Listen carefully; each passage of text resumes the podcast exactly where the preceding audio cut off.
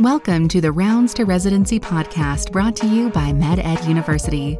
Gain residency insights and tips to prepare for your externships, research, and professional development in healthcare. We interview preceptors and physician educators who will prepare you for your rotations and improve your clinical experience. Now, here's your host, Chase DiMarco. Welcome back, everyone. Today we have a great guest. I'm really excited to talk about this program. So we have Dr. Saeed Soleymanjahi, who is a uh, past research fellow at Washington, resident physician at Yale, and the founder of the Triple R program. Welcome, Saeed. Hi, everyone. Uh, I really appreciate Chase and this wonderful Rounds to Residency podcast program to having me today. I'm too excited to share all my experience during this long journey. So thanks so much. No, thank you. Yeah, this uh, I know we've talked about it a bit in the past, and we actually have so many questions here. Some from students, some uh, from you, some from me. So I guess we'll just jump into it and start discussing all of these different topics revolving research and the Triple R project and potential opportunities for our listeners to join into these research programs. Since I know that's a question we get all the time. How can I find research? So should we just jump into it? Uh, absolutely. So definitely research has changed its concepts during a time. I think back in time, research was defined as some isolated people or group of people doing their own research at their own labs nobody know about and they would just do research until they find something very very important at which time they could probably announce that and people may or may not hear that. But now research has significantly different concept and it's moving towards uh, a network and collaboration concept. And successful research teams definitely are people who do multidisciplinary research with definitely more than one expert groups in the team addressing different aspects of a research question moving forward. So I think anybody who considers research now or at their future, they should also consider skills to have great networking. And that is uh, inevitable from research. Definitely, uh, I was, when I started my medical school, I always thought that research will be something that I have to keep going all the time. And it keeps me excited and happy because we, we read all these lessons and, uh, you know, learn all these books and stuff. But what if you are the one who contribute to advancement of these literature? You add few lines to these books. You author a few articles on literature that was so much more exciting for me. So I thought, okay, I definitely have to be part of this process. I tried to reach out to mentors during my medical school and was always happy that cross paths wonderful mentors and they really helped me walk through it. So I did a bunch of projects there and then I reached out to many people that we can definitely discuss in more details how I did that. And I found another great mentor at Washington University offered me a, a postdoctoral research fellow there. Then I started my residency at Yale, kind of keeping the same motivations and concept for research. And I will definitely consider that in my future.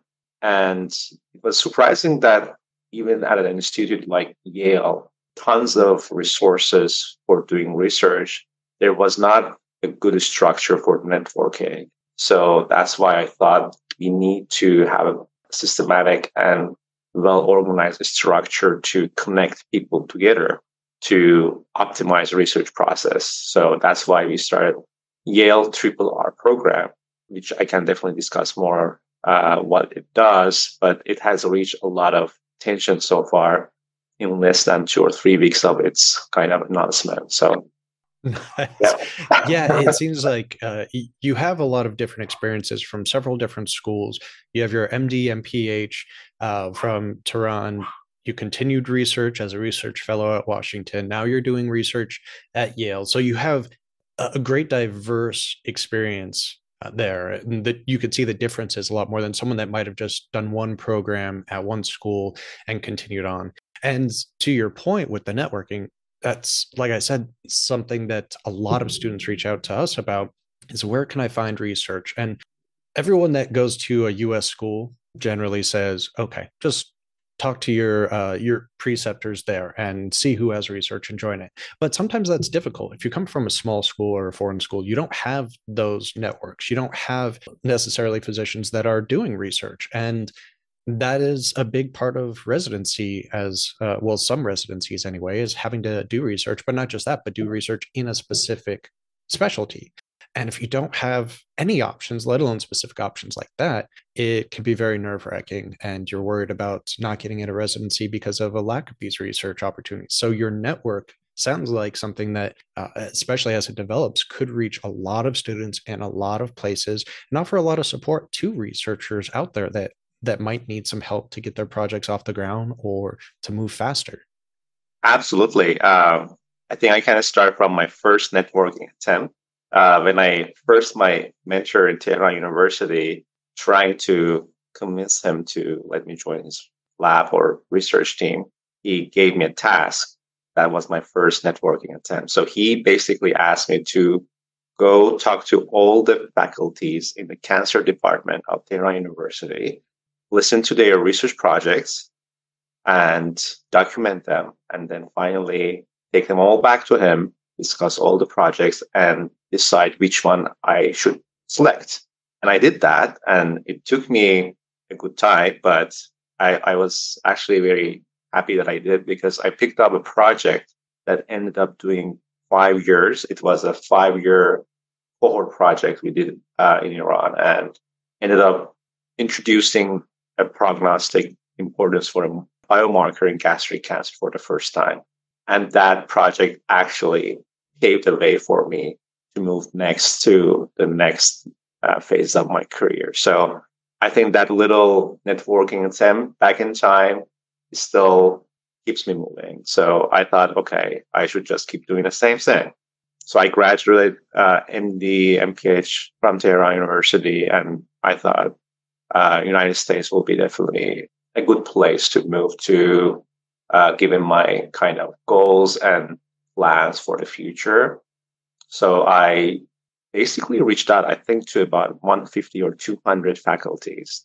And you would be surprised to hear that I had a fair amount of research by that time, but I guess my first interview offer happened at my 150th email, and my second interview offer happened on 152nd email. So I had nothing until 150 email, and then all of a sudden, the next two emails brought up two interviews. So that's all insane. I'm just trying, yeah, exactly. So all I'm just trying to say is just persistence and kind of continuing to, you know, do your networking, try to reach out to people, and don't give up.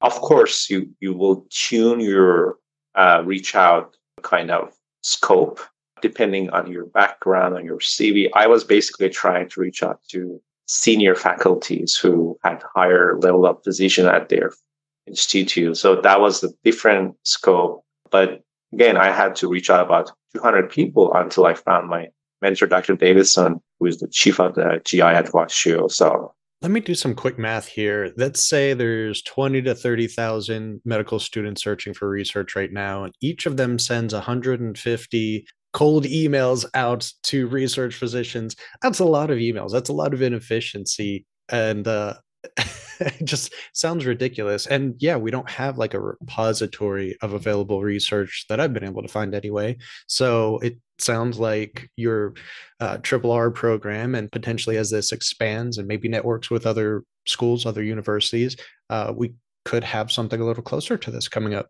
Yeah, Exactly. You are really reading my mind. So I, I was giving all this background to kind of uh, explain and justify why I thought triple R will be a good structure. And everybody knew that. Anybody here that? We, our post in Twitter was seen by 25,000 people in one day, just inside Yale community. And I was like, oh my God, everybody knew this is important, but nobody knew what they needed. So I thought that was an unheard, unwritten uh, need or question that everybody kind of thought about, but nobody was like, what we should do for it. But now they say, oh, this is structured, so let's just use it. And definitely, as you mentioned, I think we will we have a stepwise approach to our program. We are definitely focusing on Yale community for now, trying to connect uh, residents, especially our residency residents and internal medicine, and other departments like surgery, radiology, to to wide range of wonderful research mentors at Yale. But definitely moving forward, uh, once we settle more, definitely will extend our scope beyond beyond Yale to other you know institutes at United States, or even we can definitely connect it to you know volunteers and applicants outside the United States. So that we have actually have discussed this with our program leadership, and we are planning to discuss with our dean office as well. But because we just want to be very careful as any other organization with the pace of kind of extension and development. So, but that's kind of our big, big picture and big mission. Got it. And I do want to uh, just kind of dangle this out there for the audience. We have a special announcement towards the end of this show of how you might be able to find some research yourself outside of Yale, but you'll have to listen to the end of the episode for that. So keep listening. That's great. Um, so we have your background quite a bit here you reached out to all of these different programs. It was a hassle. A lot of students can probably relate to that. And there are a lot of questions that um, that learners ask a lot, and uh, maybe you, with all of your vast experience here, can help answer some of these questions. And a lot of them have to do with where to find research, which we kind of went over. It's difficult right now. There's not a great way. You just kind of have to slug it out and keep at it persistence but also once you do find research or if you're going into a certain specialty, there are some tips and tricks too, right? So, like, uh, how much does research matter in certain specialties, but also what's the different type? I know in our past discussion, you discussed different types of research. So, can you maybe go into that a little bit more?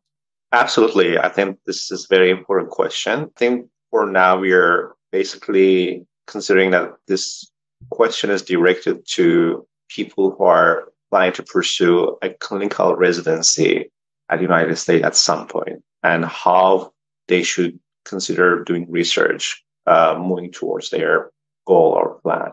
As you mentioned, research has different importance and different specialties. Some specialties who are considered research heavy definitely require a good research CV in their applicants as well, um, like internal medicine, radiology, some surgery specialties, ophthalmology, and dermatology are among the specialties that definitely need a great research background and their applicants. But how this could be built up, I think in the United States people do undergrad first, and they do medical school, and after graduating medical school, they either stay one extra year uh, as a medical student, or they graduate and they do some postdoctoral years and then they apply to clinical residency. So all this time is a great opportunity to start building up their research background. I think they they should be kind of smart in selecting what type of research they should do at what time. So let's say if they are starting undergrad and probably beginning is a little bit busy hours that they have to do a lot of uh, readings and studying. So might not be a great time for them to do a lab based research, which needs more time compared to a clinical research or a systematic review or meta analysis. So that's kind of based on their schedule and how much time they have. They can select which type of projects they should be connected to. But very, very important thing is that they should never lose time because clock is just moving ahead and basically they should be very conscious about their time and you know how efficiently they can use it. So selecting the right type of research at the right time of their career is a key. Keep building their research cv and let's say if they graduate medical school and they want to do postgraduate or postdoctoral research that is a better time to do more extensive projects like a lab project which needs more time, but at the same time, it is a very uh, valuable experience for any investigator. So I can kind of review my path Uh, so I basically did more clinical research and clinical studies during my medical school. We did uh, cohort studies, we did a randomized clinical trial, and I also did a systematic review and meta analysis for my graduation. And once I graduated, I knew that I will do a few years of postdoctoral research. So I could be more dedicated to research and extend my experiences and my exposure to different aspects of research. So I decided to join Dr. Davidson lab at Washington University, which is basically experimental projects. But that was definitely invaluable experience for me to expand my uh, research insight from clinical pure insight to experimental and lab-based research insight. And how that helps, as we were discussing, nowadays research is multidisciplinary. So if somebody has insight on both sides, on both fields, they can generate great questions to do research. They can find right people to connect to because they have right questions for them to connect to. And eventually they can get great projects done uh, in a great network. So kind of getting different types of research experience and insight at different stages of their career just builds up to the same, I would say, package of research that they are building up. And that is invaluable tool for them for future networking and uh, advancing their research career because they can easily connect to people. They can have conversations that people will listen to, and that expedites and eases their network possibilities. And that's what matters in research. So it sounds like once you've already done some research, or if you're doing post grad research, it's first off, it's a lot easier to find new research opportunities because you're already in that environment. You're with a lot of colleagues that might have uh, something to work with. Plus, you already have your MD credentials, so you can reach out to colleagues at other institutions and potentially do some work with them. Exactly. I, I, think one of the big problems is for students, like I can give an example from my school. We had a research project for graduation but it wasn't very in depth and it didn't the school didn't lead it to publication. So a lot of students that are in similar boats are wondering okay i don't have anything through my school. What can i do now? Does it even matter? What if i apply to residency with no research? Can i do that? Or should i just publish to whatever will take my money to publish it which are generally you know pretty predatory journals. But at least it's something on my CV, which might be better than nothing. So, of those options, like what are the students to do? What are they supposed to think in those scenarios? I think these are two different questions, and I will answer them one by one. I think the first question is do they really need research or not? So, if let's say somebody wants to do a specialty that is not you know research heavy or they don't want to go to institutes that kind of you know require that much of research. They can definitely start their residency at any program that don't require that much of research. Of course, those programs may not be very high ranked, but still they can you know move forward on their career. Let's say somebody really doesn't need to stay in academic situation in their future and they just want to get their training done and then move on to a private practice and just do clinical practice. That case, I would say they shouldn't really worry about having research. So that's one question anyone should try to answer. Uh, what, how they see their future, and you know what kind of trajectory they are drawing for themselves. But if they think that even their goals, they need to do research, as you mentioned, it is not easy to start it.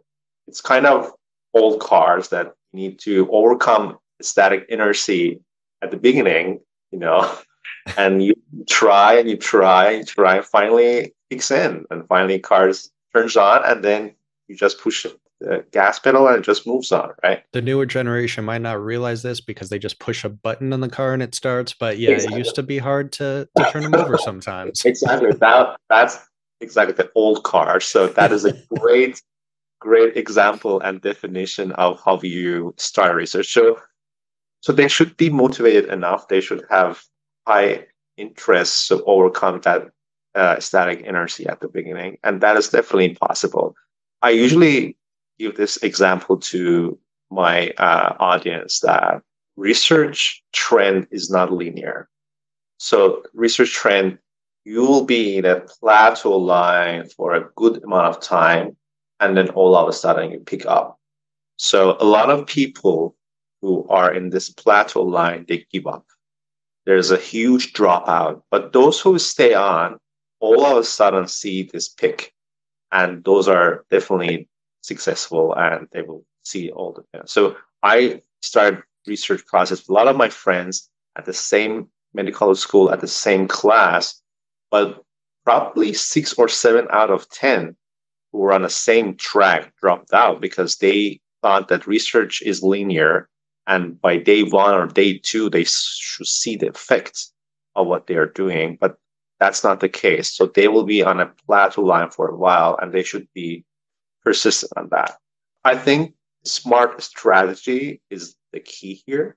If you're in an institute that you don't have a lot of access to experienced uh, mentors or extensive research projects, you might do something on your own to attract attention, even from outside your institute. So let's say if you are interested in cardiology research and you don't really know who you should work with, you can start with an easy project like a case report, a systematic review, which doesn't need any platform. It doesn't need any funding. It doesn't need any lab. So you just need to have the interest in that field and say, okay, I saw this patient was interesting. I want to write up this this case with a with a attending. That's it. So you write that case up, you publish it, and that will be your first paper your CV you can refer to as your first research activity. As simple as that. Or you can say, I want to see, I want to do a review on, let's say, new medications for heart failure or pathophysiology of heart failure. So you read a bunch of papers, put them together as a review, and you just find somebody to mentor you. And that's it. And then you have, and once you have that first step, that really helps you move forward then you can reach out to another person outside your institute, outside your country, say, this is my interest and this is the proof of my interest. Now I have done this, which is aligned with what I was planning to do. It's not does it doesn't come out of blue like, oh, I'm interested in cardiology research, but what is my I have done nothing, right? So you have to show some little things that support your interest and your kind of motivation. And then you will send out a lot of emails, of course, but then you will find this next person. And once you did that, that's basically done. Oh, and don't you hate when we leave you on a cliffhanger like that? But it's for good reason. We did cover so many useful topics in this episode and have so much more to say, including the details of the Triple R program. And we're going to have to continue that on the next episode. So bear with us, and we will see you next week with some very special treats as well. The Rounds 2 Residency podcast is powered by MedEd University. Join us at meded.university and tune in next week for more research and rotations resources to help you on your residency journey.